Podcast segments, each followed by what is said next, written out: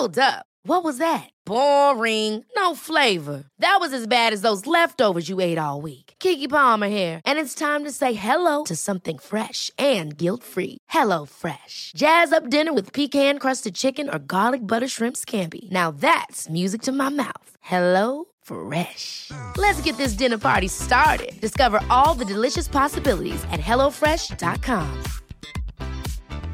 Hey, it's Ryan Reynolds, and I'm here with Keith, co star of my upcoming film, If, only in theaters, May 17th. Do you want to tell people the big news?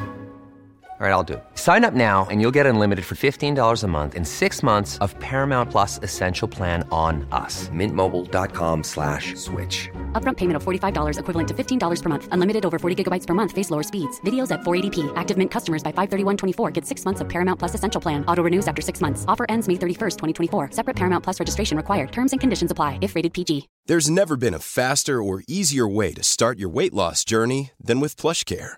PlushCare accepts most insurance plans and gives you online access to board-certified physicians who can prescribe FDA-approved weight loss medications like Wegovy and Zepbound for those who qualify. Take charge of your health and speak with a board-certified physician about a weight loss plan that's right for you. Get started today at plushcare.com slash weight loss. That's plushcare.com slash weight loss. plushcare.com slash weight loss. Thank you.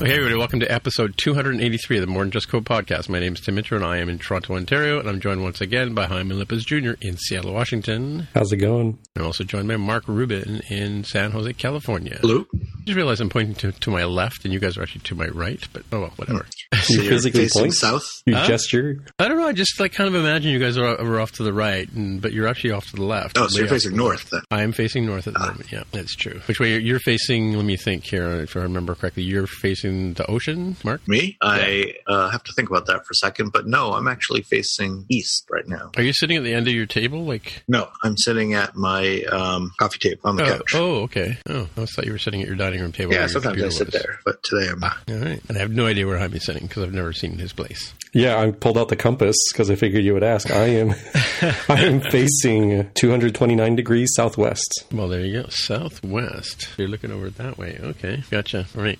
Okay, well, we got some fact check from last week. Uh, I was talking about uh, the size, the vi- physical height of the um, the new Mac Pro rack mount unit. Um, turns out it is actually eight point six seven inches or twenty two point zero two centimeters for those of you in the other side of the world, uh, or five U's. Now, a U is sort of a standard rack rack mount unit, and like the the Xserves were one one U high. It's roughly about an, an inch and a quarter, I guess. Um, and uh, well, that's be next week's fact check. But but my point was that so I looked up some some. I just ran ran, went to a random site today to find out what the co-location co- costs are per month for that would be. So a single U would cost roughly thirty five dollars a month. A four U, which is a standard server height, would be uh, eighty dollars a month, and if, to rent a full rack would be forty two U high is around five hundred dollars a month, and that's a lot cheaper than when I was. I used to co-locate my X servers back in the day when I was actually hosting websites and stuff, uh, physically doing it myself. I mean, um, so the interesting thing is the Mac Pro rack mount is actually five U's high, so it's going to cost you. You know, if that's sort of my point was last week. Mark, Mark was that it's going to cost somebody you know hundred dollars a month to host this thing somewhere, right? Mm-hmm.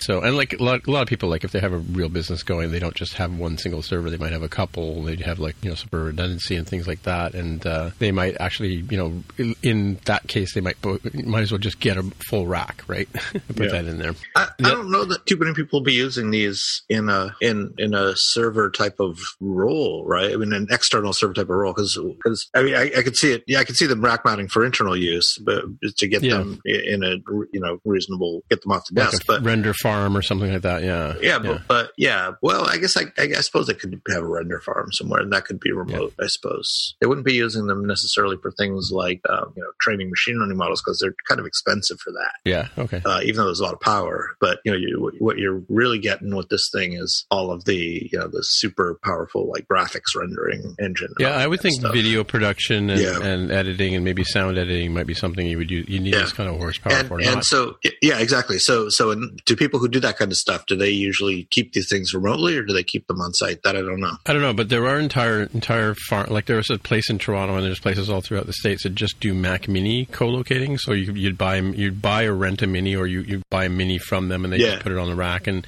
and they give you remote access to it. So you never actually had. uh, When I my servers were being co-located located about 50 miles away from here from me right now, I very rarely went and physically visited them. If I ever had Yeah. would call tech support and say, "Can you go push the power button on the front?" Uh, Oh yeah, for sure, for sure. And, tho- and those are Yeah. yeah. less less high power. I won't call them low powered, but relatively low powered machines that are Yeah. Perfect for web servers and things like that, where you don't Yeah, really yeah, need yeah. a super large amount of. of compute like power. like it could also be for like Jenkins running Jenkins right, exactly. for build yeah, servers. stuff, Exactly. Yeah. yeah, yeah, But you're not gonna you're not gonna use a Mac Pro, a new Mac Pro for that because you're just No. throwing away dollars doing that. Well, no, not unless you not unless you had like a large large group and you wanted to break like you might break the the Xserve down into and have um, virtual machines running on it and use them as virtual uh, virtual bill machines, right? Which which which case you'd have more than one running on a single machine. That way you Right. could you know utilize the disk space and the and the horsepower and the speed and stuff. Yeah, I, I still don't know that it, that one of these would be cost effective because they're so expensive. No, I mean, knows? yeah, who knows? Again, again, why? Again, yeah. I mean, like, there's a lot of a lot of question marks as to why why we even need a Mac Pro. Like, the you know, it's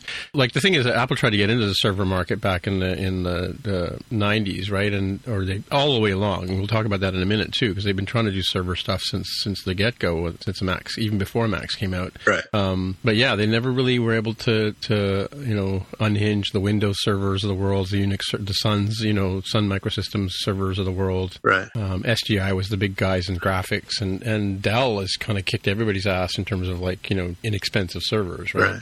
Well, for sure, I people mean- like Disney or Pixar or places like that who are doing a lot of CGI. I'm sure. Yeah, that, yeah, yeah. I'm sure they're using these, but but I would I would guess those guys are just have a big giant server room in house. I would think. Well, this is why the, the the trash can Mac Pro was sort of like almost like it's going to be a road apple in a few years because it from from its expandability, practical, Yeah. like you can't rack mount it. There's a lot of reasons why you know other than you need to have a fast computer on your desk. Right. Um, it's kind of a limited project product in that way, right? Yep. Like, I think that's why people were happy to see the end of it, right? Yep. Anyway, kind of moving on to the next thing was the other thing I had for follow up is I mentioned the Macintosh Office last week, um, and I forget what the reference was, but so I, I went and checked it out because I wanted to find out what that was, and it turned out that, um, and this is an interesting story because the Apple tried originally to get into the business world with obviously with the Lisa, which was the first you know Mac, uh, or it was they even make called the Mac XL after they rebranded it after the Mac's success, and they also had the laser printer which ran PostScript, of course, right? So when they had, so they, they came up with this this networking called Apple Link, I think it was, um,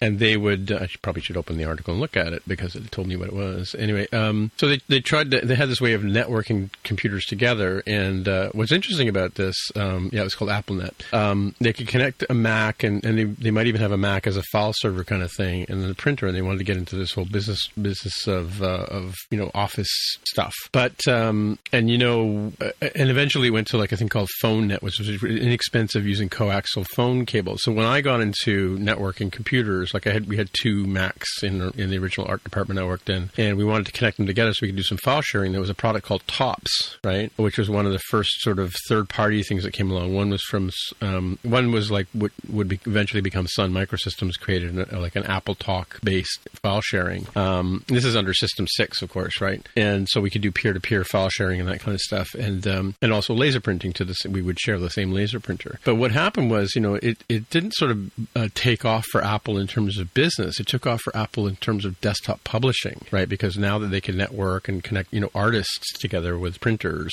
that's where the whole desktop publishing boom came out of.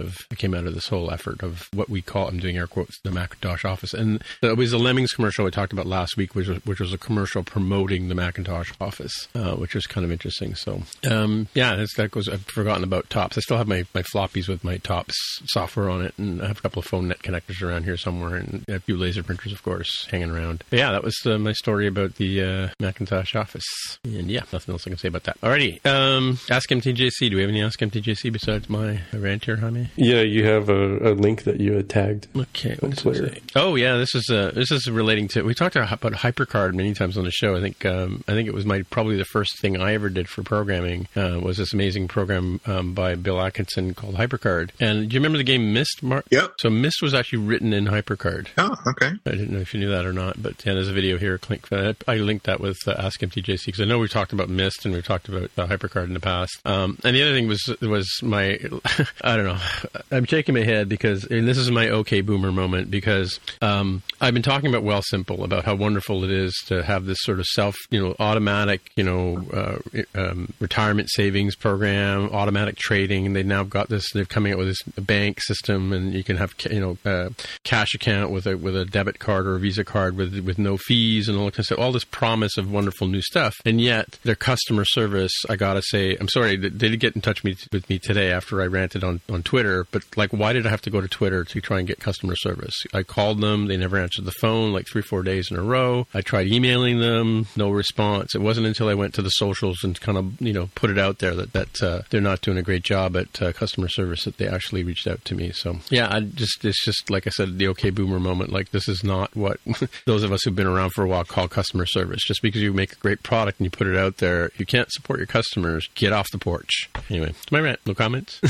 I have no experience with the product, and I, I can definitely understand some of the, the concerns there. It's it's kind of a weird world when it comes to finance. I don't know exactly what uh, you know is going on in the Canadian financial world, but it's it's well, pretty. They're trying nutty. to be international. They're also serving up their U.S. I had to I have to fill out a W eight IN form or whatever you call those, a BN form or whatever it is for taxes, right? Yeah, Um, it, it gets really weird and nutty when we're in a internet connected world where there isn't like a real clear like distribution, like goods physically passing over some border, um, and and dealing with the changing you know laws and technology. And so I, I kind of think that people will end up having a lot of these kinds of issues because I think we will have uh, many many bank accounts or, or financial accounts, and there really isn't, as far as I've seen, any sort of like silver bullet to tie that all together Yeah, and make but, it but seamless. right? it's not so much about finance. It's- I'm talking about like putting a product out in the world, right? That's like virtual or, or you know, use your phone to connect to it or whatever.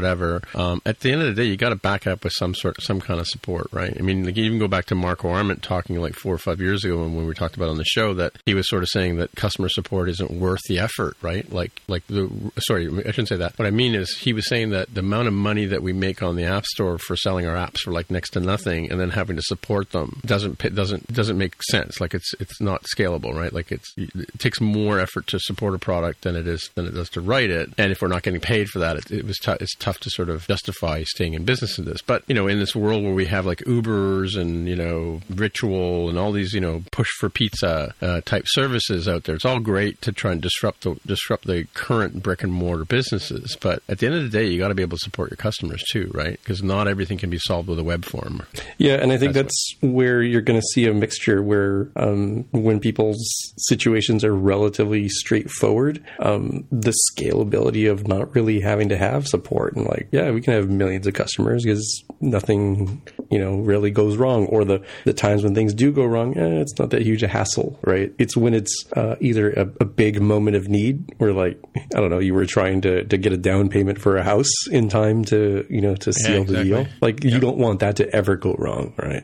And Right, exactly. And so I think some of these these app and services models may or may not fit some of those, and that's where I think it won't be a sort of one size fits all. It'll definitely be a have multiple different apps and services that do this sort of thing and mix and match based on your needs. That doesn't excuse the the sort of general notion you're talking about of like, hey, support your customers. I'm like, yeah, that would be good. And if companies aren't, you can vote with your wallet and, and move elsewhere that is taking care of their customers. Yeah, I mean, it, uh, like I like the promise of this tool and this this service, but like it's hard for me to move away from traditional stuff where you know I can walk into a branch and I can you know can ask to speak to the manager kind of thing. Whereas you know here, who do I've got like Megan on on Twitter that I can converse with, you know, kind of thing. Um, that's not fair to her, right? But you know, there's no other way to to to get a hold of anybody. It seems right. Um, it's interesting that you bring up that too, that the the point you made about making a mortgage payment because one of the things I went to a hackathon on on um, Delta Hacks, and this is the sixth iteration of it in Hamilton this weekend. I was mentoring um, some developers, and I met up with um, uh, a company called um, Ample Labs. We talked. I think I may have talked about them before, but they're um,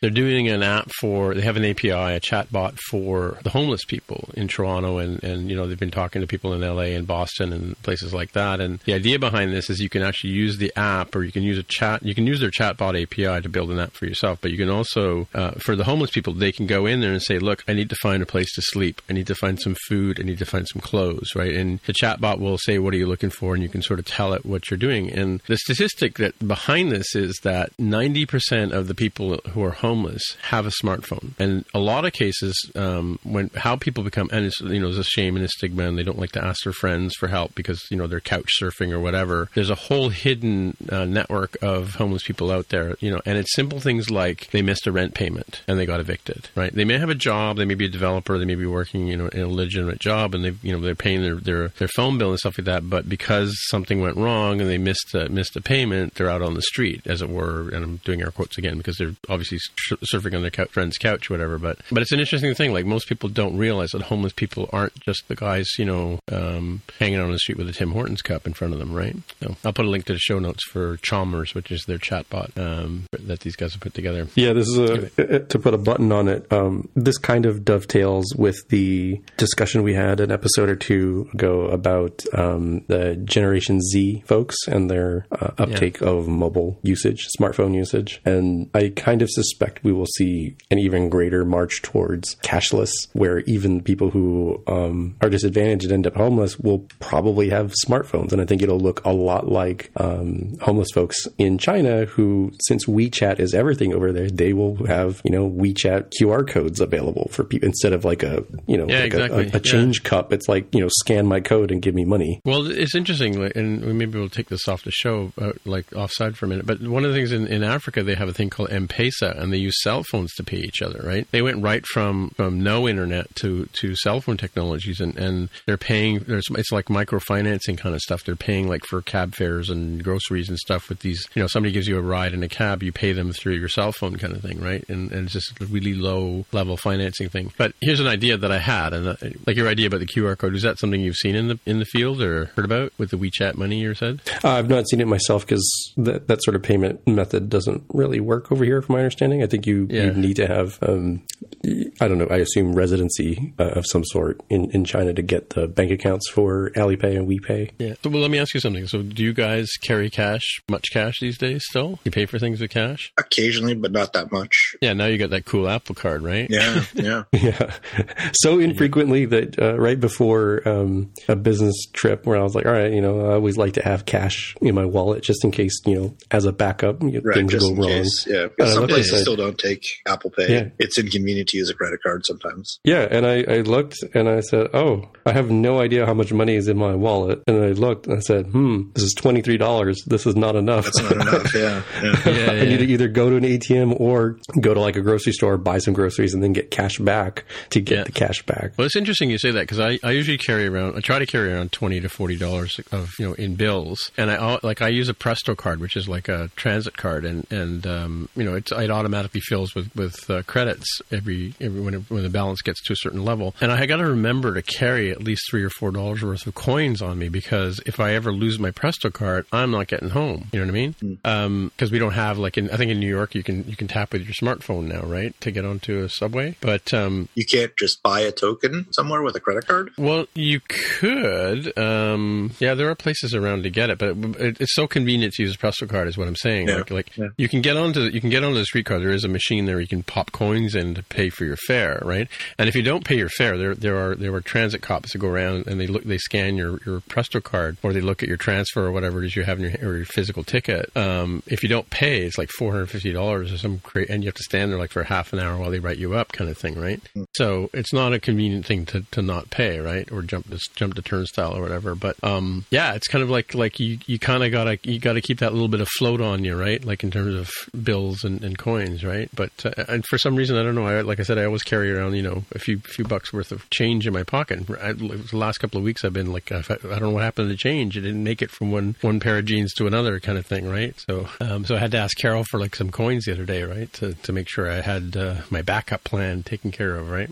Yeah. I mean, I suppose, uh, uh, yeah, like you can't, I guess we do have a lot of places, like if you go to buy something in a store, you can ask them to add cash back onto the, onto the thing and they'll, the, the machine will shoot you some money, right? You guys have that sort of system in your place? Wait, you actually States? talk to a person at a store these days? It's Very rarely. It's but- usually but uh, even even self checkout at well supermarket at least. yeah, but even at self checkouts you can get cash, right? Like they Oh, all I have money in you them. can at ours. Well, not Yeah. the one I go to at least. Well, like, like if I go to a hardware store or something and I buy like a hundred bucks of hardware, they'll say to me, or even grocery stores, they'll say, "Do you want cash back?" Right? Because you might need, you know, bills for something. You can get cash out. of Yeah, they used to do that at supermarkets here, but haven't heard that in a long time. Yeah, well, they still have it here, and, and, Yep. and you know, at the WalMarts and whatever Yep. around. But uh, but yeah, but like, my point is like, yeah, we're we're paying for everything with our with our. People are still amazed when I pay with my watch, so I, which is funny. I paid for something the other day, and the woman went, "Oh wow, you did that with your watch." Or I paid for a beer at a bar, right? And, and she's like, and this is like a bar in the financial area of Toronto, in the financial district, and she hadn't seen anybody pay with their watch, right? Which is funny. Yeah, what you should do the next time is just be like, watch as I hack your payment system. Yeah. yeah. I don't need to pay for this. I'm a hacker. And then, and then, go oh, oh what? wrong. It went through. I was like, yeah. That'll go. I'm just right. that Watch good at Wave my wave my magic trick, or I'll I'll I'll I'll do the Jedi mind trick thing with my hand and wave over top of your payment device, and it'll automatically go through. like you you you you know you emphatically put your watch down on top of it, and you kind of hold your wrist there while it makes contact. But you could you could fake them out with a with a Jedi Jedi hand gesture, right? Yeah, then suddenly you go from someone who's really cool to someone who's a complete nerd. yeah, yeah, that's true. I think the more the more subtle the more subtle way is to go the remember Terminator Two. Um, Eddie Furlong as John Connor. Remember when he and his buddy were hacking into the ATM machines and they say they easy money. Just say that because it doesn't necessarily date you if they don't know the reference. And if they do know the reference, you can have a knowing wink and a nod. Yeah, yeah, yeah. Yeah, I didn't even remember that, and I've seen that movie several times. All right, um, let's move on. So, Jaime, you got some follow up for us? Yeah, the it's an end of an era. Well, coming up soon is the end of an era. This is a follow up to the fact that we've talked about uh, Adobe Flash, which uh, surprisingly has, has still been around. Um, Adobe wasn't going to give up on uh, you know support until the end of this year in 2020, um, but the Safari Technology Preview, specifically number 99, uh, finally completely uh, removes Flash capability. It has been there, but disabled by default for a very very long time. But soon, soon you will no longer be able to run Flash, and So, you, you mean they're removing the ability to, to add the Flash plugin to Safari? Is that what you're going? that's my understanding when I when I read this article. So all of those uh, those corporate uh, you know HR training sort of programs will eventually have to be changed into something else for those handful that still use Adobe Flash. So I wonder, does Chrome still support Flash without a plugin? I don't know. I know it's been disabled by default for a very long time. Oh, in, in Chrome as well. Similar, but I don't know if it's actually been removed or not. Hmm, interesting. Yeah, end of an era. That, yeah, end of an era there. Does anybody? I mean, I very rarely use Flash these days, right? So That's why I brought up the you know giant corporation security training. Um, Right. Those are the only ones I can think of that are you know still out there and use that. Uh, thankfully, the the advent of uh, the iPhone's popularity pretty much killed the um, Adobe Flash restaurant menus and other sorts of Right. things. You, you really haven't seen that for a long time. good riddance. Um, this next piece was uh, was about the Apple Car, which we talked about several times before. Um, this started out with a tweet, and uh, if you click on the tweet that I've got there first, before we look at the article uh, that I've linked, um, somebody's dressed up a Porsche with the Apple rainbow stripes, and it says Apple Computer Inc. across the bottom of it. Um, this is a reproduction of uh, the car that's in the uh, article from Business Insider called "There's an Apple Car for Sale, but it's not the one that you think," and it's basically an Apple a racing Porsche that was used in a racetrack. Um, and I guess Apple was a sponsor at one point, and uh, yeah, so this car's come out for this is this is an article from 2016, yeah, so it's probably already been sold, but yeah, it was just the article. The car in the article was a, is a 36 year old Porsche that even Paul Newman drove at one point. Um, for those of you, maybe maybe your friends at uh, at work there, Mark, don't know who Paul Newman is. yeah, maybe not. But um, They uh, eat cool salad. hand Luke for those of you playing at home at home. it's like I was going to say they eat salad dressing. Yeah, interesting. It's a white. It's a white car too. We've talked about the. We've been, we were predicting the white car with the 16 gigs of uh, storage, right? So there you yeah, this is definitely not going to be forty nine thousand nine hundred ninety nine though. That's that's for damn sure. Oh, how much was it? Uh, it was a couple mil, I think. Uh, let's see. Oh, they, they refer cool, cool hand Luke in here. How about that? That wasn't too far off. Yeah, 4.5 million is what they. Cause I don't know what it actually sold for, but the article says that's what they were expecting. So cool. Yeah, I really wish, like, I heavily desire having this um, in the form of like a Hot Wheel limited edition or Yeah, something. that would be cool, eh? We should right? do that. Because like that's the closest I'd ever get to ever being vaguely near this car, and the the design with the logo and everything, and the So you know, the, the, cheapest the thing about it, the. Apple Store at Christmas time was I was in there and, and I saw this. Uh, they have a new Hot Wheel track that you can actually. Um, I don't know if you all the toys these days have like an RFID chip in them or something like that. And so I've got in my hand the Star Wars Darth Vader Hot Wheel, and it's the same size as the Hot Wheels we used to get when we were kids, but this one has a chip in the bottom and uh, still mint in box by the way. Um, and it was ten bucks, so insta buy right, eight ninety five, ten bucks with tax. But um, yeah, it'd be cool to see something like that as a Hot Wheel, right? Like a little. Uh, what were you thinking? Yeah, Hot Wheel, right? Is what you said. Yeah, the Hot Wheel size. Yeah, that would be cool. We should we should get into production on that until somebody sues us, right? There's no such thing as bad publicity, Tim. That's what we always say. well, some companies don't need our publicity. That's my point, right? Anyway, all right. So speaking of really old stuff, um, this goes back to the 27th. This is 29th of January. We record today, so t- it's so 10 years plus two days ago, the iPad was first introduced by Mr. Steve Jobs at I guess this would have been a MacWorld. Um, why is this URL not opening? Here we go. Yeah. So yeah, the the OG iPad was introduced 10 years ago um, for 549, 19 gigabyte iPad. So how about that? And you know, I hate to say, I mean, I've said this many times before. I was telling people at work to do as well. I wouldn't be in the room doing iOS if it wasn't for the iPad, and I probably wouldn't be doing this show right now if it wasn't for the iPad. So because I started out as an iPad developer. How about you guys? I was just going to interject and say, for those of you who are shaking your fist and said 549, what are you talking about? That's because he's talking about Canadian No, no, and American from- dollars. That I'm would be from the article here. 499. It says original the original 16 gig iPad was priced at. Oh, this is MobileSyrup, so it's a Canadian site, right? Yeah. Oh, It even about says right next to the 549 CAD. CAD. Yeah. Yeah, CAD. Yeah, or CDN. Yeah. All right, I stand corrected. No, I mean Yeah. you you were correct. Just it was incomplete because a lot of people on the American side remember the the shock and awe of four ninety nine when That's everybody true, thought yeah, it was going to be a thousand dollar machine. Yeah, for sure, for sure. Yeah, because I remember uh, even James uh, Thomson was saying on Twitter that he thought it would be a thousand bucks or four nine ninety nine, right? So there we go, which is cool. Yeah, I mean, you know, life changing device for a lot of us, as well as those, uh, in a similar way that the phone was for a lot of people. So I know where one of my original iPads is in the hands of a friend of mine, and she's still using it to this day, running system or I- iOS six on it. Um, I'm hoping it comes back to me at some point in the future because all the other iPads that I had and sold to friends and said, you know, if when you're ready to part with it, bring it back and I'll give you some money for it. They they got rid of them. I have a tear in my eye over that. Anyway, yeah, OG iPad, ten years ago today. The article, next article I have here is uh, this is a comeback story. Um, they're predicting, as we I think we've talked about this before, that we're they're predicting a new uh, iPhone SE two, uh, which might even be called the iPhone nine. They're guessing. Um, I would think same size format as this is. Yeah, we talked about this last week with Ming-Chi Kuo talking about that right in the after show last week. Um, yeah. So uh, what do you guys have to say about that? Have you looked at the article at all, or similar to like an iPhone eight kind of capabilities?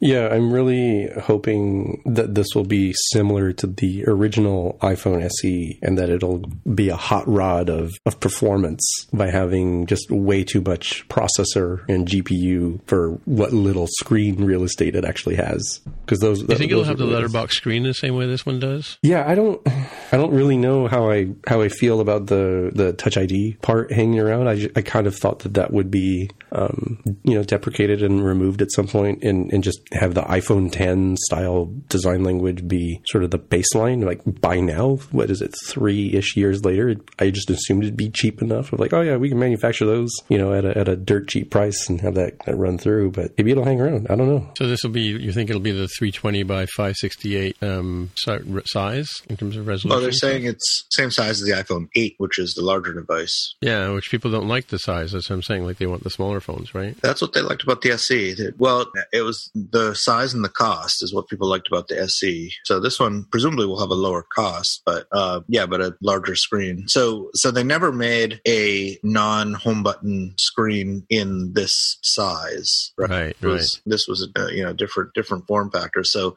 maybe they can reuse existing engineering and parts. So that's why they wouldn't uh, put in the the, the uh, Face ID The Face stuff. ID, yeah. Yeah. Well, the Face ID, I think the the scanner and all that kind of stuff probably costs a bit chunk of change. Right? Probably right? does. So- yeah. Yeah. Yeah, because it's got that infrared scanner, right, as well. Yeah. The- what do you call it? True depth sensor, I think. I think you're right there. Well, the, is- yeah. At least for for part of it, for sure. Yeah, the iPhone 10 didn't have that though, right? That's why you. Uh, yeah, it Did did. it? The Face ID, yeah. oh, okay. All right. All right. All right. That's the one with the notch, right? It did have Face ID, but yeah. Okay. Yeah. I'm just thinking. I'm remembering wrong. Yeah. Well, I think, and I don't know if we're talking about the iPhone, the next iPhone, the iPhone 12 in this um, 12 Pro, I guess it would be the uh, in this episode of the show today. But uh, rumors I've been hearing is that the that the through through the LCD Touch ID might come back. Right? We talked about that before. Um, do you think they'll stick with Face ID? On on which on this particular lower No, on the next phone. I mean, on the next iPhone 12. Oh. like we're, we're we're sort of we're, Mark and I are sort of saying that we think that the Face ID technology would, would kick the price up too high for people, right? Because they're looking for like a three hundred fifty dollar phone, right, or three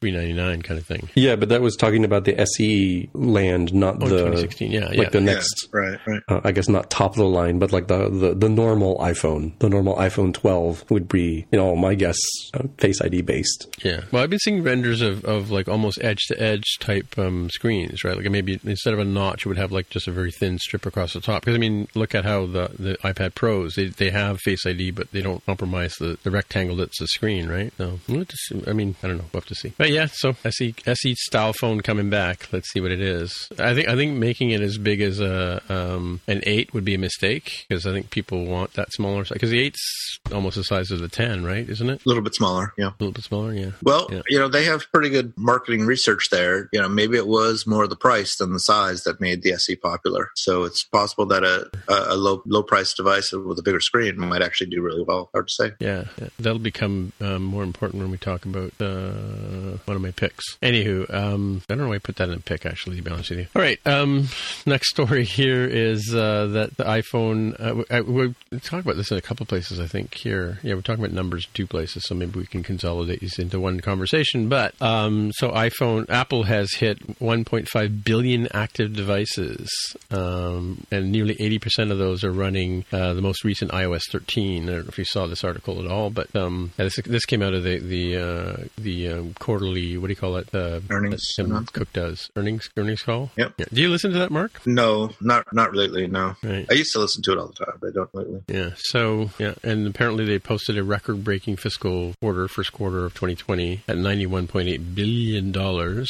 So And the stock's uh, uh, doing pretty well. They're up to what is it, three twenty four today? is it that high? Of course, not as not doing as well as Tesla stock these days. How is that doing? Uh, well, after so they closed at around five sixty today, but then after hours, after they had their earnings announcement today, they had kind of a blowout quarter. They, the stock in after hours trading, which we know doesn't really mean anything, but shot up seventy five bucks in after hours trading. Wow. Yeah. Wow. Huh. I didn't even know it was. Didn't even know that was a stock to watch. Oh, you Um, haven't been following Tesla? Yeah, Tesla's been Tesla stock has been exploding lately. Really? Yeah, Huh. yeah. Wow. Who knows what And why that is means? that? Why is that? Since Well, we're on the because last two quarters, Welcome to the Accidental Tech Podcast, folks. Right. Sorry, go ahead.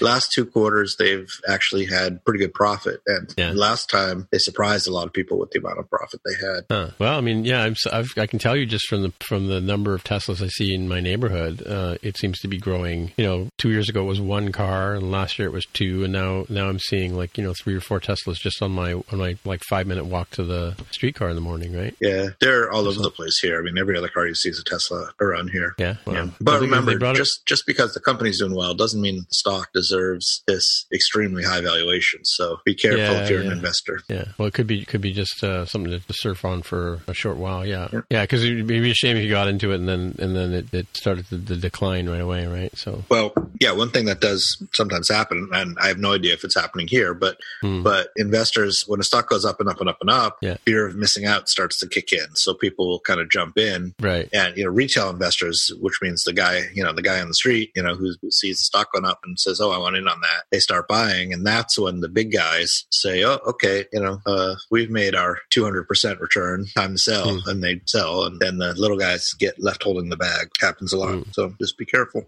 interesting. Yeah, so there's a couple of charts back on this article here. It shows the iPad and uh, OS and uh, iPhone usage. Um, iPhone is hovering. Depends on if this device is introduced in the last four years. We're at 77% adoption of iOS 13, um, and for the iPad, it's like almost 80% of uh, users are on um, on iOS 13. That would be the iPad OS, right? Um, 57% of all iPad devices out there use iPad OS. Um, Wait, so this is what I didn't like about this chart. So it Yeah. says for devices released with within the last four years. Right, right. So that on- would be the Pros, right? The the iPad Pros. I didn't look at iPad, but on I'm looking at the timeline for iPhone, and depending what you mean when you say four years, because we're kind of in a weird in between spot, kind of Yeah. halfway in, in between uh, the most recent iPhone and the next one that's coming up. Um, That is either the iPhone 6s uh, from September of 2015 or the iPhone 7 of September of 2016, depending how literal you are with four years. Yeah, I would think I would think iPhone seven to, to the ten series, right? Is what they're thinking because we had seven, eight, and then ten, right? Yeah, and those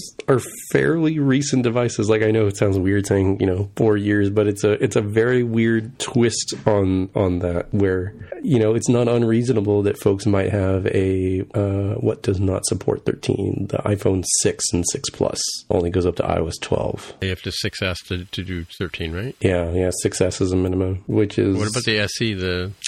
SE looks like it supports iOS 13. right? Yeah, I think it's the, the last of the small phones, right? Yeah, so we'll still have to support that sort of stuff. And if, you know, developer side, you still, I think, really should push for you know, handling safe area. Yeah, I got to tell you, having to support that little phone these days is, is sometimes a pain in the butt when it comes to layout, right? It does sort of feel like the, the basic layout almost always includes a scroll view at the very Yeah. bottom, just because you know you're going to have to scroll on something like an iPhone. SE. Yeah, yeah, we're challenged by that ourselves. All right, um, yeah, it's. I mean, I, I, to be honest with you, I rarely think about that in, in my own stuff because I try to use the safe area kind of stuff all the time. Um, but yeah, you, you'll get bugs and defects opened on on the smaller devices. Anywho, um, all right, so I guess you're up next, honey. Yeah, this one's really short, but it is kind of an interesting sort of thing to think about. In that uh, this is from Ole Begemann, and he's got an article here about Swift UI, and that uh, sheets, like the kind of you know sharing, uh, sorry, pop over sort of sheets that you would present from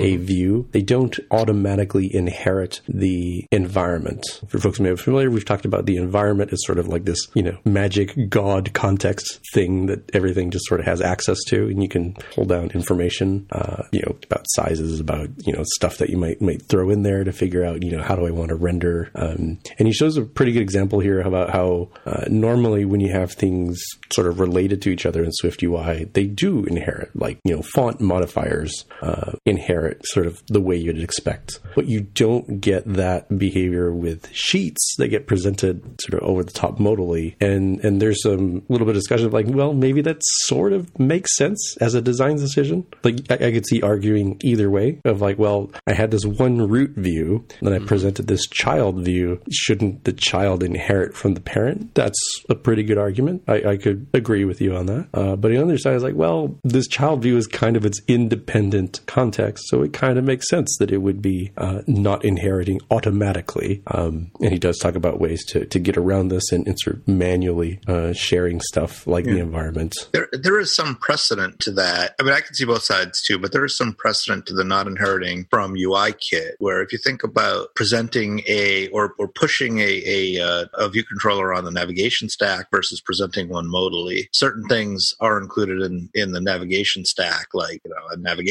bar and and uh, all of the you know the the status you know preferred status bar and rotation stuff. You know those all refer back to the navigation controller that's controlling the whole stack, and everything that's inside there refers back to uses the those those uh, properties from the navigation controller. But presenting something modally doesn't use any of that, so it's its own kind of independent stack in some sense. So there's so there's some precedent, I would say. It's not completely out of nowhere. Yeah, and and I think it was one of those things of like, oh, y- you really have to think about this or be aware of it, and don't be surprised, um, given the newness of Swift UI, Yeah. sort of new Yeah. new ways of doing this stuff. Yeah. I think a lot of folks are very familiar with what you just described for the Yep. navigation stack, Yep. but now we've got this this new thing. It's like, oh, okay, all right, it's good to know that if, if you're ever ripping your hair out, wondering why why don't I have access to this dang environment the same way, what's going Right. on? Well, this is what's happening. Or maybe it's just a bug and it'll get fixed in the next version. and, and that is knows? admittedly dangerous and, and very caveated here on this very episode of you know don't take it as gospel until it's actually you know listed out somewhere as like yes explicitly this is what happens Are you saying your mileage will vary? your kilometerage may vary yes All right. So take us down the road there, Jaime. yeah uh, on the road to swift 6 it is on the swift.org forums i don't know if you guys had a chance to look at this but there's how many uh, handful of items that they sort of point out of like what are they looking to do or Swift six? Like, what are the the main goals? Uh, number one here, they talk about accelerating the growth of the Swift software ecosystem, which I guess sort of makes sense. They're, they're doing things to make it so that it's not just uh, uh, I think as many detractors outside of the ecosystems. AI, it's this this niche language well, I mean, there's a there's a ton of Apple-based developers, so careful what you call that a niche or niche language. Um, but I still think it's be good to, to get that out there you know, ecosystem-wise. And I think hand in hand in that is part two about creating a fantastic development experience. Certainly, we've talked about on this very show that wow, it sure be great when Swift builds just as nicely as Objective C does. Uh, that was very much true on, on day one, and it's still mostly true regards to build times and giving you reasonable information about about what went wrong when the compiler barfs at you. Uh, I think even more so with Swift UI thrown into the mix. Uh, number three here was one that worries me slightly. Um, this is called number three: invest. Sorry, invest in user powering. Sorry, let me restate all of that. Number three: invest in user empowering language directions. The idea that they want to have more capabilities to have uh, expressive and elegant APIs, such as variadic generics, uh, generics, generics and uh, domain specific language capabilities like function builders. I think on the one hand, that's fine. I definitely like the ability to have stuff that is uh, more powerful, more expressive. I do take a little bit of a critical eye, just given Swift's history of not really giving in to the um, the folks that are like the language wonks of like, wow, wouldn't it be really cool academically if this thing could be done? Sure, it'd be great, but will we actually use that, or is that just sort of a scratching an itch to to get something out there, sort of thing. And since this is open source, you have an opportunity to to bend the language to your will. So I'll, I'll definitely keep an eye on on this particular sort of uh, investment here. And I also think uh, so. They're talking about um, using a working group model that they use for the server domain stuff and applying it to other areas. So they've got a, a person who's going to be behind the port of Swift to Windows. So that's sort of in line with the idea of spreading outside of our, our normal little ecosystem. And somebody's still focusing on um, uh, on the the core team working on the server domain, so that'll be good. And they also mentioned on the path to Swift six that there will be more uh, 5.x releases prior to actually seeing Swift six itself come out. Um, a, a, big part of what they're also looking to do is figure out where the um, the memory ownership model fits in with regards to the concurrency model that they're still figuring out for Swift. So I don't think there's any promises per se that that'll land in six, but it'd be nice to see that sooner than later. And that post was from Ted Kremenek as well, leader of the Swift people, peoples of the Swift world. All right. Uh, this is a quick one. We were talking about stocks. I don't know if it's going to be in the after show or the pre show or whatever, but uh, um, Jamf is a manufacturer of um, mobile device management or enterprise device management tools for Mac. Um, and uh, they are, this is Jamf Software LLC. They're um, planning on having a filing for IPO soon. So something to keep an eye on if you're looking for something to invest in they're um, probably the leaders in MDM uh, in the world. I think it's pretty safe to say. Um, something like 3,500, 35,000 customers are using Jamf today, um, which is interesting. Cool. 1,000 employees in 10 countries. That's something to keep an eye on. And yeah, so we're talking about the we're talking about the quarter quarter. Have we talked covered this pretty much? This is another article here I've posted about uh, delivering the best ever quarterly numbers powered by iPhone sales and services. Did you guys have a chance to glance through this or not this particular article, but I looked at the numbers numbers, and yeah, yeah, things continue to be moving in a very positive direction mm-hmm. for Apple. And we haven't even hit the 5G refresh yet. Right. Yeah, and it also is definitely the case that we're we're going to see an interesting bump at some point. I guess November probably mm-hmm. when we start seeing how does Apple TV Plus really work as a business oh, model, right? Because they're they're getting like tons of subscribers. I think I saw some article that was talking about it having uh, more subscribers than Disney Plus, uh-huh. which honestly isn't that surprising. I mean, you're getting it for for free for, for many, many of those people. Uh, yeah. I'm not sure how many people are actually paying now, but certainly, you know, the rubber will hit the road when, when the free year is up for everybody who, who bought stuff this past fall and see yeah. how many of those are actually forking out their cash for this. You don't think that they'll be, uh, they'll be, um, still offering some sort of free year going forward, like when you buy new equipment?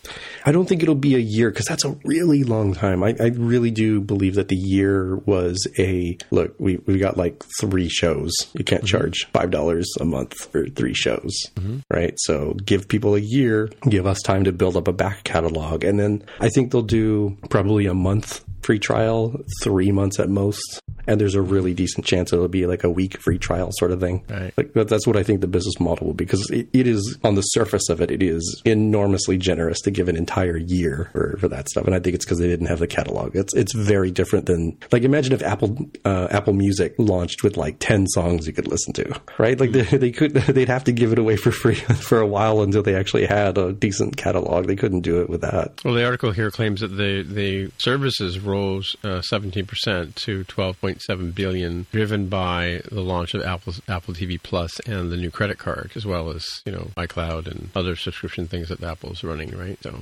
Yeah, I, I do think it's contributing for sure because not everybody bought new new devices that, that qualified. But I think you'll see a very large wave come November of people um, signing up or, or not, or I guess not signing up, continuing to to Yeah. be you know customers, actual paying customers at that point. so are you guys using Apple TV currently? You, you just got your new Mac, right, honey? You haven't opened it up. Yeah, I haven't set it up, and and they actually have an after show item to talk to you about it. All right, Mark, you're not using Apple TV. I'm not. No. No, interesting. Yeah, I'm just curious because I mean, like you know, more uh, there's a couple of new shows have come out over the last little while that people are, are saying are pretty decent because you know the, the the initial shows that started out with the um, morning show, the, the Apollo one, um, and um, the M Night Shyamalan one have all finished. Like you know, if you if you if you joined up early, you know, by now you've already gone through all eight episodes of each one of those shows, right? Uh, so now you're sort of into the now it's kind of like what's left, right? Um, but there are some new shows have just come out recently that uh, people are raving about. And one like Day in a Life or something like that. I forget what they call it. But uh, so it'd be interesting to see where this goes, and and like you said, how it competes against the Netflix. And uh, we talked about on Spotcast that Netflix is still um, growing uh, in terms of subscribers, in spite of the fact that um, Disney and Apple Plus have stepped onto the uh, playing field. Alrighty. Well, it brings us to our picks. I've got a, a pickorama here, but um, which we can go through. Um, this one is kind of interesting. It was an article. I, I read through it and I didn't actually go through the, the exercise of trying into the code out, but uh, this is a, an article about uh, speech synthesis and speech recognition, um, and uh, talks about uh, the the ways you can use. And I'll have a link in the show notes, of course, ways to use uh, the speech um, in AV Foundation, I believe. And waiting for the page to load up here. Just think I just upgraded my internet last week. um, yeah, this is beyond the, the regular run of the mill Hey Siri stuff, but yeah, it talks about using AV Foundation to to um, uh, have um, to deal with with uh, what you say to, to, to your application and um, how it speaks back to you, kind of thing. Um, you know, setting up the permissions to be able to use uh, recognition. Okay, of course, there's like a um, disclosure statement you have to put in there for that as well. And then yeah, just some code samples here on how to uh, go through the various cases for using uh, the speech recognizer to be able to have people talk to your applications as well, right? And there's a, a little little sort of tutorial here, which I you know, haven't haven't gone through. I was reading it on the streetcar, but um, seemed to make a lot of sense. Um, so yeah, so if you're into uh, speech recognition, check out this this article, which I'll have a link in the show notes, and it's called "Speech Recognition and Speech Synthesis on iOS in Swift." Comment? Nothing. I haven't done the synthesis part, but I've done the recognition part Mm-hmm. before, and this looks just eyeballing the code. This looks about what I did for that, just for a little toy project of Oh, hey, I can make a recognizing talking words. moose with this, right? You could. yeah, you, you you totally could. So the next article here was, and I was the one I was talking about earlier. That I wasn't sure if this should have just been a follow-up item. Um, but this is, uh, we've been talking about, or I've been lamenting about the fact that you know we don't have things like uh, what do you call the Apple payment program, where you can buy a phone through Apple uh, with a monthly fee, and rather than having to you know fork over the fifteen hundred dollars Canadian to get a phone. Um, Rogers, as of uh, this month, as of like a, a week ago, has decided that they're no longer going to be subsidizing phone plans. Um, they had a program called Edge where you could uh, you buy a phone and you paid like so much money, and a percentage of that went into paying for the hardware. So you would have to pay up, you have to pay them like four hundred fifty dollars or whatever up front to get the new phone, and then they would they would basically over the next two years charge you um, uh, one price that would include the um, the purchase of the phone as well as the the service you were paying for. Usually like a ten gig service, um, but they've now done away with that. So now the only option you have is this program they have called called Ultimate Edge, or I should check it actually. Um, but the idea behind this one is that um, you uh, you basically pay them nothing up front. Uh, you have the phone contract for a couple of years, and you pay, uh, for example, like a 64 gig iPhone 11 Pro would cost you 58.96 per month uh, in financing. Uh, oh, it's the upfront edge is what they call the option, um, and that's a has a base of 75 dollar plan. So you're going to be paying 133, 134 dollars per month uh, over the next two years. Roughly going to pay about 3,200 dollars for um, the phone for the two years, and that's not including tax. You have to add your 13% GST or whatever you pay in your province across the country. Um, but if you do the math on that, it works out to be uh, five dollars more than if the old plan. So just Rogers is just being, I guess, a bit more uh, transparent about what they're charging you for and giving you this option to, to have a phone like a new phone without having to to hide and mask and make it really confusing. Because I can tell you that negotiating with these guys about uh, what phones you can get is, is always a challenge. But um, so you don't have to fork out money up front. I guess that's the, the bottom line of this out of, out of Yeah. this one. So this is pretty much how we have it here in the U.S. Uh, Yeah. We used to have programs like you described uh, when the iPhone first came out. For the first few years, you would pay something like a couple of hundred bucks and you get a new phone, uh, but you'd have to sign a two-year contract and you'd be locked in. So they were making their money back that way. Right. Yeah. But they did away with those several years ago. I don't, I can't remember exactly when it happened. And now we have very similar to what you just described, where you essentially get it for free and you have a monthly monthly plan that you pay for. Yeah, yeah. So, but I, I mean, the, the the math is that you know you're not really paying. Um, I mean, you you would pay less per month, it would seem, but you would for, you would have forgotten about having to pay the 450 up front, right? And uh, Right. But if you if you add that, you know, the, you'd be paying like twenty seven hundred dollars, and you add the 450 back in, you're you're paying still around thirty two hundred dollars. Don't do the math. I'm just averaging these numbers out, but the article does spell out what the numbers are. But uh, yeah, so you'd end up paying about the same amount of money over time to, to have the phone. Um, they came out with this ulti- um, upfront edge option around the time the iPhone uh, 11 and the 11 Pro came out. Um, I remember talking to Apple, the people at the Apple Store about it, and uh, it was sort of a similar to the option that you have in the states, Mark, or the one you were. You, I don't know if you're still on anymore, but you were on before, where you, you you bought your phone from Apple and you paid so much per month, and then after the end of two years, you just went on to the next phone, right? After one year, you could do that. After one year, yeah, yeah, Yeah. okay. It's a similar idea here is that you're you're into this plan, and because I mean, most people really, stick, I, I don't know if everybody does this, but like when I could do it, I would tend to basically, you know, get a new phone every year, right? So, and it would like so Carol and I each were offset by a year, so one of us gets the new phone kind of thing. Um, we just back and forth uh, over the years, but um, so I guess every two years we refresh our phones, but uh, we always seem to have the. I currently don't have an iPhone 11 Pro, and sort of kind of worrying about that. But yeah, but that's a new, new interesting uh, way that Rogers is doing it, and apparently the other competitors are coming uh, coming along with the same sort of plan. I'm sure Bell will follow suit shortly as well. Um, I had a couple of other things that I found on Twitter today. I'm going to talk about this one, and maybe I'll talk about the, the one that I didn't put in the show next week. Um, but uh, this is a quick little tip from if you're doing any of the tutorials um, on uh, Swift UI, you will know about uh, Xcode previews, where when you when you build a, a Swift UI class, um, you've got that canvas view on the side, and you can look at the you can look at the preview of what you're doing, and if you're going to you know include that into a into another um, U, uh, Swift UI class, you would, you could preview just what the, like a table cell would look like, or like a, you know sort of a little um, region of a screen. You could build that in a, one class, and then you could you could preview it, and you could then include it into your into your main project. But what this um, tweet here points out is that you're not restricted just using uh, Swift UI to do this. Um, you can actually, there's a screenshot here. You can actually use this these Swift previews um, anywhere, like uh, um, in your in your code, whether it's Swift UI or not, right? So, um, which is nice. So, a nice feature of Xcode 11 to be able to do that. So, give that a shot. A little example here in, in code that the guys uh, provided. But yeah, it's a massive, he says massive improvement on Apple's development systems, not just for uh, Swift UI. So that's cool. That's my third pick. And so, Jaime, you have a pick for us?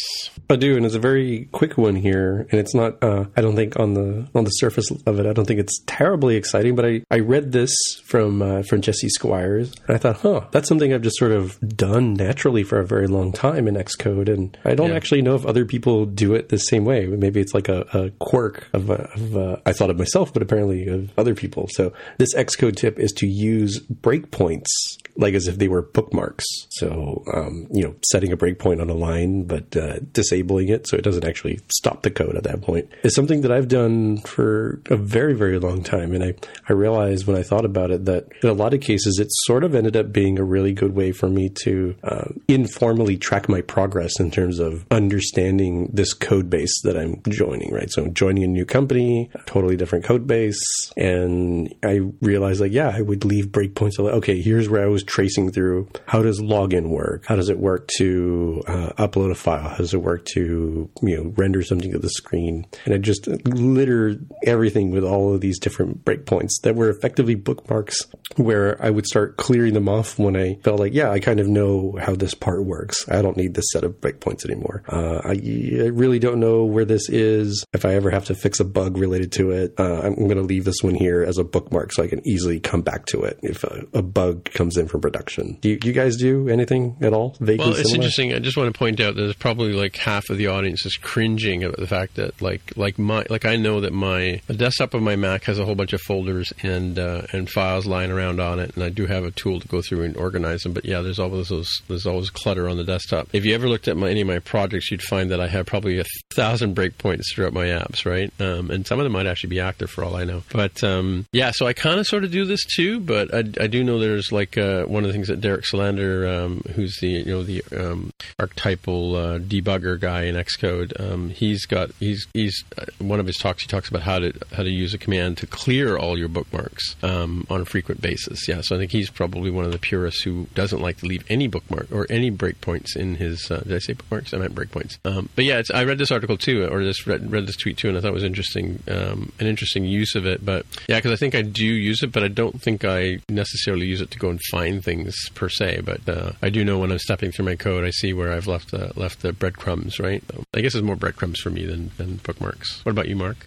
I don't really use it for that so much. Um, I, you know, I, I, tend to, of course, as you know, Tim, I, I, use breakpoints really heavily for debugging, so I tend to have them all over the place as well. Uh, but I think my, my problem is that I have so many around that have been disabled, you know, that so I can turn them on later. That yeah. that it probably wouldn't help because it's it's you know kind of too much of a good thing. It's I can't mm-hmm. find anything because I have I have them everywhere. Yeah. So yeah, so I can't say that I do that, but it's a, it's an interesting idea, you know, especially especially for when you're looking at a new code base. I mean, I like that. I like that idea. I like that concept. Yeah, yeah. just gonna open up one of my one of my biggest projects that I have on the go. Just to, I'm curious to see how many breakpoints I have in it. I know it's a lot. While you do that, I think if there are enough people who do this sort of thing, it makes me think that this speaks to the idea of it might be nice to have a feature that actually does properly do bookmarks, yeah. right? And even better if it's hooked up into being able to understand um, versions of code uh, through through Git integration. So it would be sort of like a stable thing of like where did this thing move to? Where did this line of code uh, move to over time? Because I have had that problem where, oh, dang it, I switched to a branch that is completely different and all of my little bookmarks here will not work. And maybe even having a notes feature so you don't have to go and put comments into the actual code. If you're, when you're, say you're learning a new, a new code base, sometimes you want to make a note of something um, so you remember for next time. Uh, now you could do that just by adding a comment, but then you've actually changed the code base. So if you had a, a notes feature where you could have like a sticky note or something or a, or something like they do with the uh, collaboration tools where you have a little popover that you can type in. That might be kind of a useful thing. Yeah, like annotations that people have on ebooks. Right, right. Yeah, that, that, that totally makes sense because I have done something vaguely similar, but my my my poor man's way of doing it uh, again very similar to the the breakpoint things is oh here's this interesting thing I found. Um, I don't want to comment the actual code in the repository because now everybody else has to deal with the right. the mess. I have made comments in the code and stashed that away, um, either in a Git stash or in a Git branch mm-hmm. that I can actually just look at, you know, because it's it's actual code there. But I'm the only one who, who sees that sort of a poor man's way of like, where the heck does this thing come from? All right, let me leave a little, you know, a little. Yeah, Here, here's an interesting idea. Here. What if what if you had everyone who was on your development team who's working on the same code base? You could you could pop open one of these little collaboration bubbles like you have in you know Google Office or whatever, uh, and ask someone a question about that line of code, and then it shows up on maybe it doesn't just you know in a spammy way pop up, but it, you know it becomes visible that someone's pointing something out in the code base. So it doesn't actually go into the repo. So it's not part of the code. It's just part of the IDE. And, and the IDEs are all linked with your coworkers. So you could have sort of real time comments popping up in your code. That'd be kind of interesting, huh? You understand? Does, does it make sense what I'm describing? Yeah, yeah. If you if you layer Google Docs on top of that experience on On top, top of of what Xcode can Yeah, do, that would yeah. be a really really sweet thing. Now, I guess it might it would be sort of hard if people are working on different branches and they're editing the same files. And then you're then how does it know where to put the thing and stuff like that? So there's there's some complications to it. Uh, but uh, but it was I think it still could be kind of an interesting thing. Well, Xcode Xcode 12 maybe I'll have that. So I guess that's it for another week. So hey, Jaime, if people want to get in touch with you, how do they do that? I'm on Twitter as at dev with a hair. All right, Mark, if people want to get in touch with you. Mark R at smapsoft.com. All right, and as I said before, my name is Tim Mitra, T I M M I T R A. On the Twitter machine is where you'll find me. So until next time, we'll talk to you later. Bye. Bye. This has been another episode of the More Than Just Code podcast. This is Mike Vinakmens, MTJC's favorite voiceover artist for some reason. If you want to find out more about the show, you can visit the More Than Just Code website at mtjc.fm. There you can find a summary and show notes of each episode. We list links to the apps, code, and news that we mentioned on the show. If you like the podcast, tell your friends. Please leave a comment on the website, and if you can, please write a review on iTunes. And please recommend us in your favorite podcatcher. All of these things help others find out about the show. We really appreciate your help with spreading the word. We're also on Twitter, Facebook, and Instagram. We'd love to hear from you. So use the hashtag AskMTJC. Once again, the podcast Twitter account is at MTJC underscore podcast. Please consider supporting the show by pledging any amount on patreon.com slash MTJC. Thanks again for listening. We'll see you next time.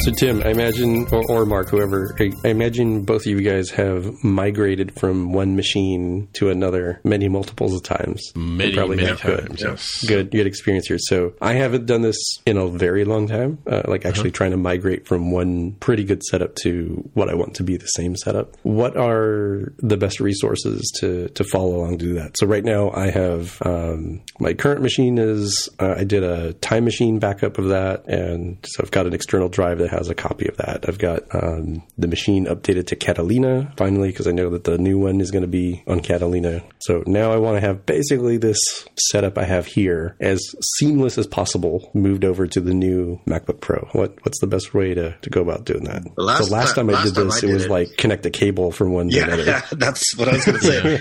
You collect a crossover Ethernet cable and run the tool that Apple provided to do that. Yeah, or get a get a um like a, a Thunderbolt cable. Like what kind? You have an o- you have an older Mac, right? Like Yeah, because the last time I did that, it, it was like 2014 ish, moving Yeah. from one MacBook Pro to another uh, at work. Yeah. And I completely screwed up. Like I tried doing the Mac Migration Assistant or whatever it's called, and it, it, was strange to me because like, oh, did did this copy over like my my um, super user as a different user No. than than what I had on that machine? And, and granted, I didn't. It was a, a, a work provided machine, so I didn't have it from from from the get go, yeah, the yeah. get go. So I don't know if Yeah. they set up something on there before. Well, so the bottom, the thing about it is, is underneath the, the hood, there's a user called 501, which is the first administrator account you set up on there. And then you, so any other one, it's like 502, 503, 504, whatever. So if you weren't the first um, user on there, it, the user ID doesn't really matter that much. But I can tell you what I do um, when I move from machine to machine, and this might work for you in this case. Is I always use the migration assistant, um, and then then I just have to worry about a few little things that don't get migrated over, like stuff that I might have in, I put in my library folder directly, like the system library, right? Websites and databases and stuff like that. But um, so yeah, I, I do that. But what I tend to do is I tend to go buy a, uh, like a one terabyte drive or whatever size you need, um, and I use Carbon Copy Cloner to clone um, a copy to that drive, and then I can take that drive and, and do the migration assistant from that drive. Like it, it doesn't have to be from a physical Mac; it can be from a volume that has a, a operating system on it. And don't set up any accounts before you do this, right? Just do it straight, and it'll it'll it'll import all the accounts that you've set up there already, and then it'll set up all your applications, all your preferences, all your mail will be all automatically hooked up, and all that kind of stuff. All that sort of you know the sort of nuances you have to do get everything hooked up. They'll they'll just get migrated over. It very rarely rarely screws up. But if you use a, if you use the idea that I'm talking about with the, with the external drive, and, and so you have like a pristine backup of your system, like a clone of it, right? Um, you can, if it doesn't work out or fails for whatever reason, you can wipe the machine, the new machine again, and then try it again, right? So you're not really married to it, right? Um, there are other people, other schools of thought who say they like to start with a clean machine and just create a new account and migrate things over, like download it from iClouds or wherever, but um, or from Time Machine. Time Machine is going to take you 14 hours. I can tell you right now. Yeah, I let that sucker run overnight. Yeah, it's still, and then it, and halfway through it fails, and you have another 14 hours to wait, right? So that's what the carbon copy cloner will. It'll take you probably maybe 45 minutes to an hour to, to clone them, clone your first Mac, and then it'll take you about that long to to use the migration assistant to get it back, right? So you can also, Okay. you, if you're really brave, you can use carbon copy cloner to clone over the, the new OS too. But, um, yeah, I would I would probably use the migration assistant. That's because you're going from different hardware to this new one. So what you know what basically what Apple's done is they've put a system into your into the new machine that's suited for that machine, right? And the migration assistant will kind of only bring over stuff that's um, different, like not it won't bring over applications and library stuff that that won't work on the new machine, but it'll bring your account over. Your your home directory is the most important most important piece. That's where all your preferences and everything are, right? And it'll move it'll move your applications over that you have installed, the ones that will work on the new OS and the new new hardware, right? That's probably what I would do. Do a do a clone. Rather, you can. I mean, the simplest thing is to hook them up like with a FireWire cable. Like you can get a you can get like a Thunderbolt to uh, USB adapter from Apple, and then um, so you could use like a Thunderbolt transfer cable to go from the old machine to the new one. It looks like you know it's got the DisplayPort style um, port uh, plug on it, right? And um, Mm-hmm. I have one here if you could, borrow, but you're that's a mile away from you. um, yeah, or Three the- weeks and, and twenty dollars later, Yeah, the, uh, shipping the- it over to me. yeah, I mean, I always I always buy those cables and just leave them around because I mean I'm constantly like messing with other Macs and migrating things and you know wiping stuff. But the the clone thing, um, what I do with the carbon copy clone thing is is every like you know fortnight or whatever I'll go in and just clone my machine so I've got a backup. And sometimes when I'm traveling to the states, you know, I'll carry the the clone drive with me just in case you know I pour you know a, a mojito on my Mac and you know have to go to the Apple store and buy a new one. At least I've got a relatively good clone to back up from or restore from. So yeah. So every now and then I'll, I'll I mean I use Time Machine all the time, but that's sort of like I use that for files, like you know for file level backup. I don't really. It's there for disaster, but yeah, if you ever have to restore from it, it's gonna it's a world of hurt to wait for it, right? But uh, so I find the carbon copy cloner is is a much uh, much faster way to do it. Because I mean, then you can you can buy like a, a drive that has a you know a USB thing on it, so you can connect. Uh, you can probably find one that like a, an enclosure that that will have USB C as well as USB on it, so you'll you won't have trouble connecting to your old Mac and your new Mac, you know. And then you've got an interface you can use going forward. Yeah, I've actually uh, the I think it's like a small 1.5 terabyte Samsung uh, USB drive that I got to do the time machine backup. Oh yeah, yeah, yeah. As uh, it comes with two cables, it comes with a USB A and a USB C cable. Oh, that's good. Yeah, yeah. So you can look at the amount of space, you, free space you have on there, because I don't know how much space your time machine's used up, but because you can probably create a clone of your exist your your your 2013 Mac. Um, you probably have enough space to make an image of that. Like, was it a 512 gig drive or something like that?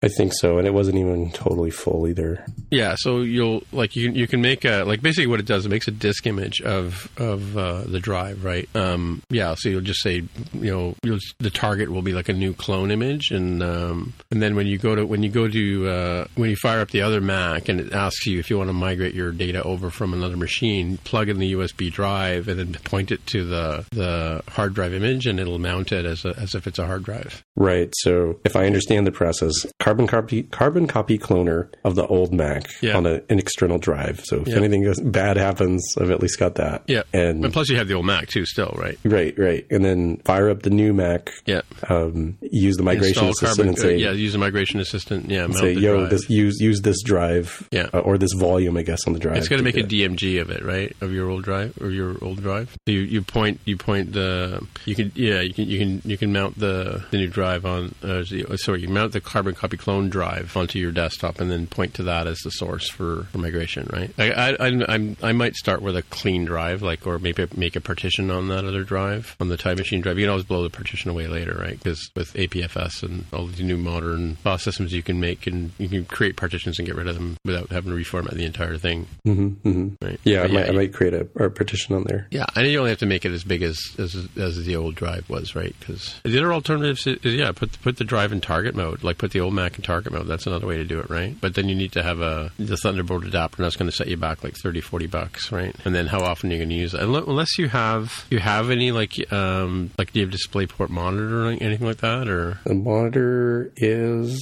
DisplayPort. That's true. So I so I'm going to when I when I get my my next Mac, it's going to be USB C, obviously, right? So I'll buy a Thunderbolt two to Thunderbolt three adapter from Apple, and it's basically it's a display port on one end, the the male end is a display port, and the female on on the back of the thing is USB C, right? And then then I'll use a USB data transfer cable. By the way, yeah, so the cable that comes with your new Mac is not a data transfer cable; it's a power cable. You'll need to you, you would if you didn't have a USB C cable, you'd have to go buy one. But I think it sounds like you got one with your your your drive, your Samsung drive, right? Yeah, it, it came with two. I had to look. I was like, "What's the difference?" Like, oh, it's USB C. Sorry, USB. Yes, I think USB C on the side that goes into the drive uh, on on both of them, and the ones that comes out of the drive are either USB A or USB C. Does it have that funny looking um, flat uh, jack on it? Um, I'll have to dig to dig it up. I, I had tossed it into the closet after I made the time Yeah, machine most of backup. the new most of the new uh, USB drives have like a doesn't look like the kind that goes into the side that goes into the Mac at all. It looks like a like a sort of a Y. It almost looks like an HDMI with a notch in it, right? yeah, it's uh, that's it- power and, and data. It, it was amazing to me how tiny these these Yeah. drives are. I, I bought a Yeah. drive I thought not that long ago that's about the same size, and this is like a almost like a matchbook in size. Like I think Yeah. you would put it in a in a breast pocket in your your shirt, like Yeah. and have room to put more stuff in there. You mean it's not a two and a quarter inch drive? Like I don't even. I, I'm vaguely remembering the size. It felt like a matchbook. So when I fried my when I fried my um, my uh, drive last year, I went ran over to, to Best Buy and I bought like an empty case, a USB C USB case, and I bought a 512 gig um, SSD drive, right? And all in, it was like 99 bucks. I was amazed, like 'cause I remember buying like a 512k drive for 700 bucks or something back you know back in the day, right? Like the drive that runs off Carol's Carol has an iMac upstairs, and we don't run it off of the internal drive because it's a it's a mechanical drive and it's painful. So we use that seven hundred dollar SSD drive, the four hundred and eighty gig. Now that I think about it, we use that as the main drive for that. It's externals on the back. It's bolted onto the back of the iMac, right? Yeah, I, I also have. Uh, maybe I should try digging this up. I have a. I think it's a terabyte. I want to say it was called My Book or some other. yeah from thing. Western Digital. I I think it's a Western Digital. It is enormous. It is like Yeah. a physical book, like a hardcover volume in size, and it has its own separate power supply that you like. Like you have a transfer Yeah. cable. It's like a USB cable, but then it also has a power brick that needs to be plugged into the wall. Yeah. and then to put it up against this little thing that's like like a box of matches. Yeah, in I have a bunch of Seagate drives around that I use for, for offsite storage. Yeah, It makes me think of uh, altered carbon. Like the size of this drive is kind of like the size of the stack that they have Yeah. in their their the base of their spine. Yeah. I'm like, yeah, we're kind of not that far away from altered carbon land if we can figure out the, the integration between the computer and the human. Yeah. The the size of the technology is already there. I think I think that um, um, Arthur Clarke he calculated that a human being can be stored in a petabyte of data. So yeah, the oldest file I have on here is a Joining the Cult by Adam Sandler, and it was from 2008 on this machine. It used to be the oldest file, but I think the one the one at Carol's machine upstairs has like even older files than that. Yeah, gotta gotta keep them all. Gotta keep all the Pokemons, right? And of course, I've restored files from my old uh, floppy disks and stuff like that as well. There's some really old puppies on there. And I got, I got, of course, got my Drobo network drive as well. See what's on that guy. That's where I keep my music. Except now that I'm on iCloud, everything seems to be on the iCloud, right? Do you yeah, use- that's that's true. do you use Apple Music, Mark? Like, Yeah, uh, I do all the time. yeah. Yeah, so I've got some uh, t- uh, files here that go back to '95. Let's see, how far back can I go? I found I, I just cut, I didn't realize I put the CD that I had on my oh '91 back to '91 here. Yeah, I have a font. Remember font DA mover, Mark? Yeah. Oh wait, I have some 68K stuff. Yeah, I've got a font, I've got font DA mover. Of course, it won't run on current systems at all. Right. That's the thing, because fonts used to be in that special Yeah, they were package. controlled right? CDevs, right? CDevs. Yeah. SCSI probe. Remember SCSI probe? Yeah, you haven't had a SCSI drive in a long time. I've got. Yeah, I actually just I just res- resurrected some the other day. Well, I mean, remember yeah, Mode Thirty Two? The first piece of uh, shareware I ever bought was Mode Thirty Two. Remember that? no, what was that? Oh, maybe that's not the one I'm thinking of. Uh, this one goes back to '92. This is this was uh, added 32-bit um, capabilities to your Mac. Oh. and the first one I had was a F. It was an FPU. Like remember the floating point unit? They, they didn't. A couple of Macs didn't have floating point units in them. Mm, yeah. So that was the first piece of shareware I ever bought from a guy. And I ran into him like at a Macworld in Boston, right? And I'm like, oh, hey, I bought your software. And he's like, oh, thanks for buying my software. I think a lot of people just downloaded it, right? Mm. So I called Soft FPU, I think it was called. See if I have it on. It's really taking me back there. I think the first shareware I ever paid for was WinZip, I think. Oh, yeah? Yeah, I- obviously that's on Windows. Yeah, yeah, yeah. No, I remember that one. I used to have that too. I have a thing called Access PC, which let me read files off of uh, Windows disks. So I got some system folder stuff here. Control panels to say. Remember, remember Extension Manager, Mark? I sure do. Yeah. Yeah, that was the best thing since sliced bread. Because half the time your app, your Mac wouldn't boot up because of some stupid extension. Yeah. Or it would crash all the time. Some third party extension. Yeah. And then we had the control control strip. Yep, yep. That was the dock in the early days. Yeah. 91. How many years ago was that? A long time ago, right? 30, 30 years? Almost 30 years? Long, long time ago, I mean. Oh, look, I got some time machine backups on this drive, too. Oh, here's a folder called floppies. What's in there? Ooh, floppy disks. Got some 400K images. Wow, those are old. Imagine how many files you get on a 400K floppy, I mean. Single, single-sided. Yeah, man. Oh, there's my desktop. I have a copy of Photoshop 1.0 disk image. That's what I put on my um, my iPad, right? And that emulator that I run. Good old software, and I mean, old, emphasis on the old. Oh, there's my Tops Mac image I was talking about earlier for networking. Yeah, I think what I, what I forgot to mention in the in that early Mac Office thing is that System 7 was the first operating system that had peer-to-peer networking from Apple. And I have the backups of the more than just code here, all the way back to episode number one. So how about that uh, coronavirus that is It's causing chaos. Yeah. Mm. I heard uh, today that there's like um, 14,000 people infected in China with that. Yeah. If you're going to catch a That's virus from than a beer, it should at least be a good beer, you know? You can get it from a beer? Corona. Corona. Sorry. Bad joke. well, it's because they didn't use the lime to, yeah, to to soften fill it. right? Yeah. Corona. He's such a jokester, that Mark guy. Yeah, I shipped up something out from eBay yesterday, and they've got this new um, Shippo, it's called. Um, it ties into your eBay eBay account with Canada Post, so automatically prints out the label and t- he gets a discount and ties to your like to the sale on eBay, and you, have, you don't have to do anything. Like it automatically puts all the information in, which is nice. Do you use eBay a lot? No, I, I just happened. I had a uh, Bruce Cockburn book that I Carol Carol put all my music books in storage, and so and it's like hard to get to, and I don't know where it is, and I, I mean I know where it is, but I don't know where she's put everything. Mm-hmm. So um, I wanted to play some stuff, and you know, of course, she's put all my tablature away, and, and it's not available online because he's a kind of obscure artist, right? And uh, Oh, have you tried Songsterr? no, but uh, I've gone to the ultimate guitar tabs and all that kind of stuff, right? Anyway, Songsterr so tends to be better. well, so but I, but I had the book. I mean, she gave Yeah. me the book back in like in the early '90s, right? And and anyway, so I, I scoured the internet and finally found a copy on eBay from Texas. So I bought it, and it came to me. It was like it had never been opened, kind of thing. It was like I mean, old and faded, like it was like clearly like a 30 year old book. But Yeah. um, so I so I basically scanned it with my with my scanner and turned them into PDFs, and then I put it back on eBay to sell it, right? So. And somebody bought it in Vancouver. So- I, I mean, I sell things occasionally. Songsterr has If I Had a Rocket Launcher, Foxglove, Joy Yeah. to the World, Sunwheel Dance, Lord of the Yeah. Starfield, Silver Wheels, All the Diamonds in the World, Hater Idris, Wondering Where the Lions Are, If a Tree Falls, The Coldest Night of the Year, The Charity. But are they done Night- in? Are they done in like somebody's typed them out in tablature, or are they like scans of sheet music? No, they're- it's amazing. Go to Songsterr.com right now and check it out. You'll be amazed. I'll do a podcast first, and then I'll go back and check out songs. um, it's got everything in tab. You can. Yeah. It, it will play the song. Oh yeah, yeah. I may, have, I may have stumbled across that. I, I usually just do a search and then search for something tab and then all right. Yeah, Songsterr's I'll do it. available on the iPad too, which is it's a pretty amazing it app. free on the iPad? It was when I bought it or downloaded Yeah. it. I think. Well, maybe it wasn't free, Two hours. Song, but I paid for it. Two hours. Two hours. Yeah.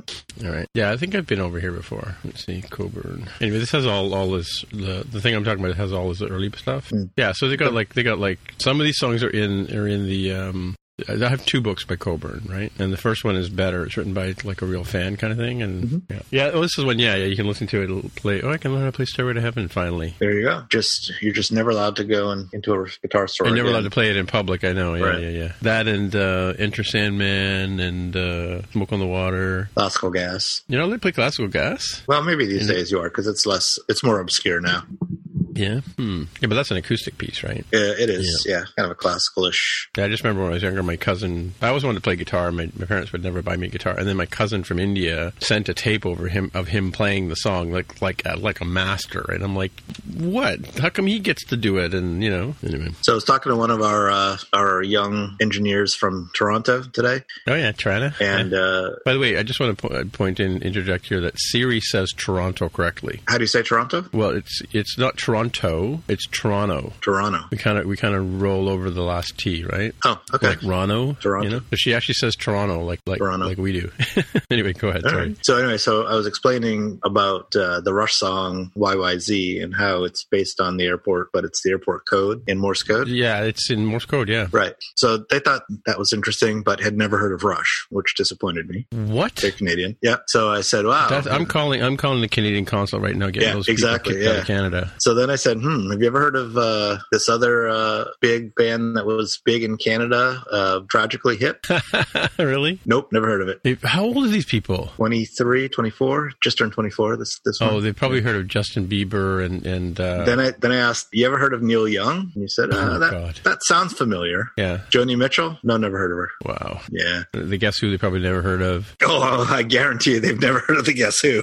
That, that one's way more. Drive. That one's way more obscure than the other ones we Or Steppenwolf. yeah. or Lighthouse. Yeah. Yeah. Oh, I don't know Uh, Lighthouse. Wait a minute. What's Lighthouse? You don't know Lighthouse? No, they were they were. The thing about Lighthouse, they had uh, there was I don't know there was like a Pepsi Coke uh, bottle cap collecting thing where you had to collect all the people from each band, Hmm. and I just remember Lighthouse had like eleven people in it. No. And it was like it was like the one to collect because it had all the all the people in it. Anyway, but it's uh, they they I mean I'm probably going to get yelled at for saying this, but I think they were like a one hit wonder. They had Ah, this okay, one song yeah. one song called One Bright Morning, um, which is really interesting to riff. I mean, there's a lot of a lot of Canadian bands, um, like a lot of stuff from Redbone was like a, a indigenous band. Um, yeah, and just trying to think. Uh, Carly Rae Jepsen is that uh, ring a bell with you guys? Yeah, I know the name. Call me maybe. Yeah, they probably know her. Maybe. Yeah. And, And, Drake. uh, of course, they know Drake. Drake, yeah, Yeah. Drake, yeah. Yeah.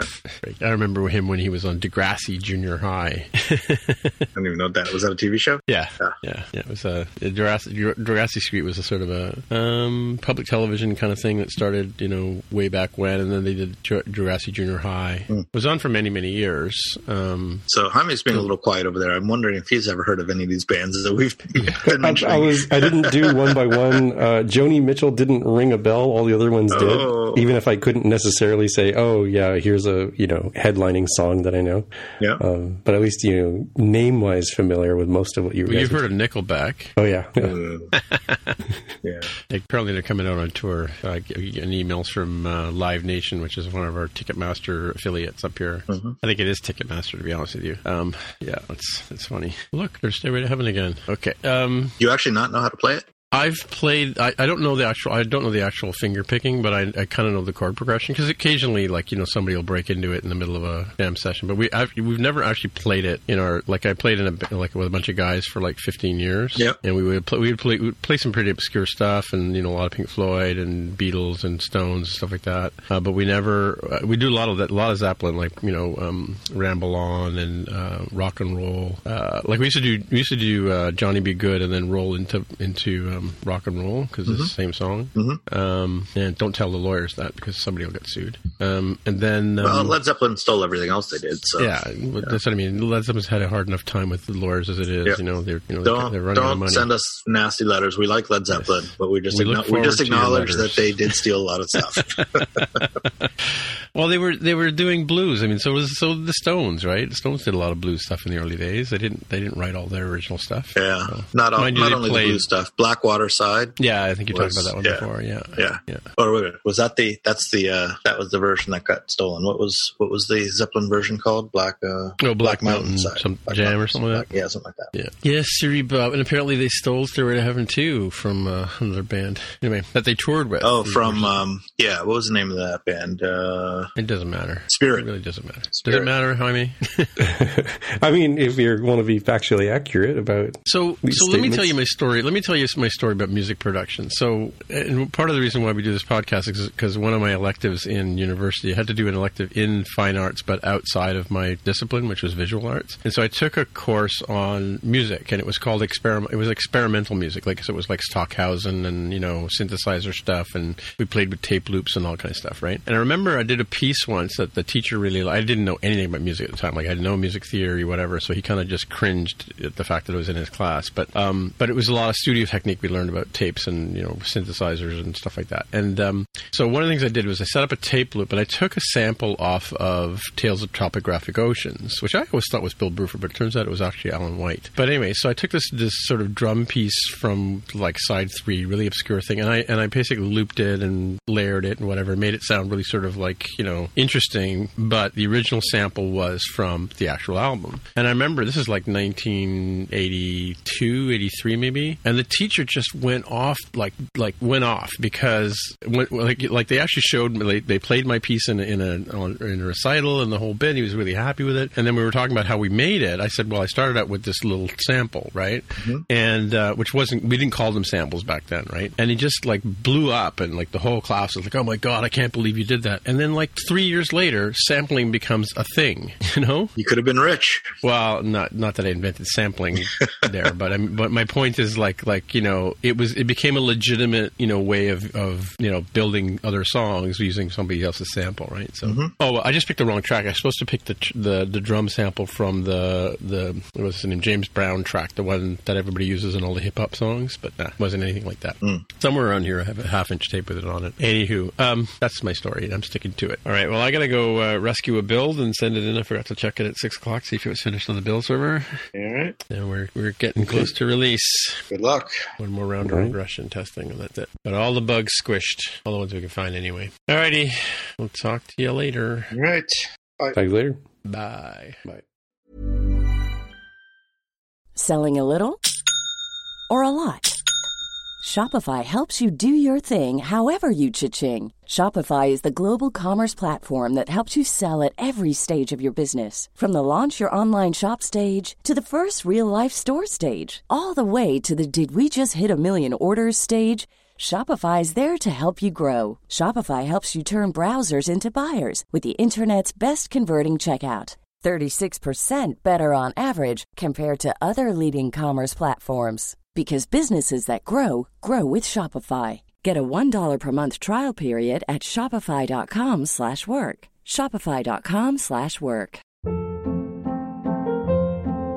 Hold up. What was that? Boring. No flavor. That was as bad as those leftovers you ate all week. Keke Palmer here, and it's time to say hello to something fresh and guilt-free. Hello Fresh. Jazz up dinner with pecan-crusted chicken or garlic butter shrimp scampi. Now that's music to my mouth. Hello Fresh. Let's get this dinner party started. Discover all the delicious possibilities at hellofresh.com.